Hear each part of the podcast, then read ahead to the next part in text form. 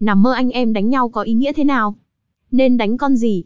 Nằm mơ anh em đánh nhau là giấc mơ khá phổ biến hiện nay, nhưng lại khiến nhiều người cảm thấy băn khoăn. Bởi vì họ không biết giấc mơ này có ý nghĩa gì, là hên hay xui. Nên đánh đề online con gì mới may mắn, chúng lớn.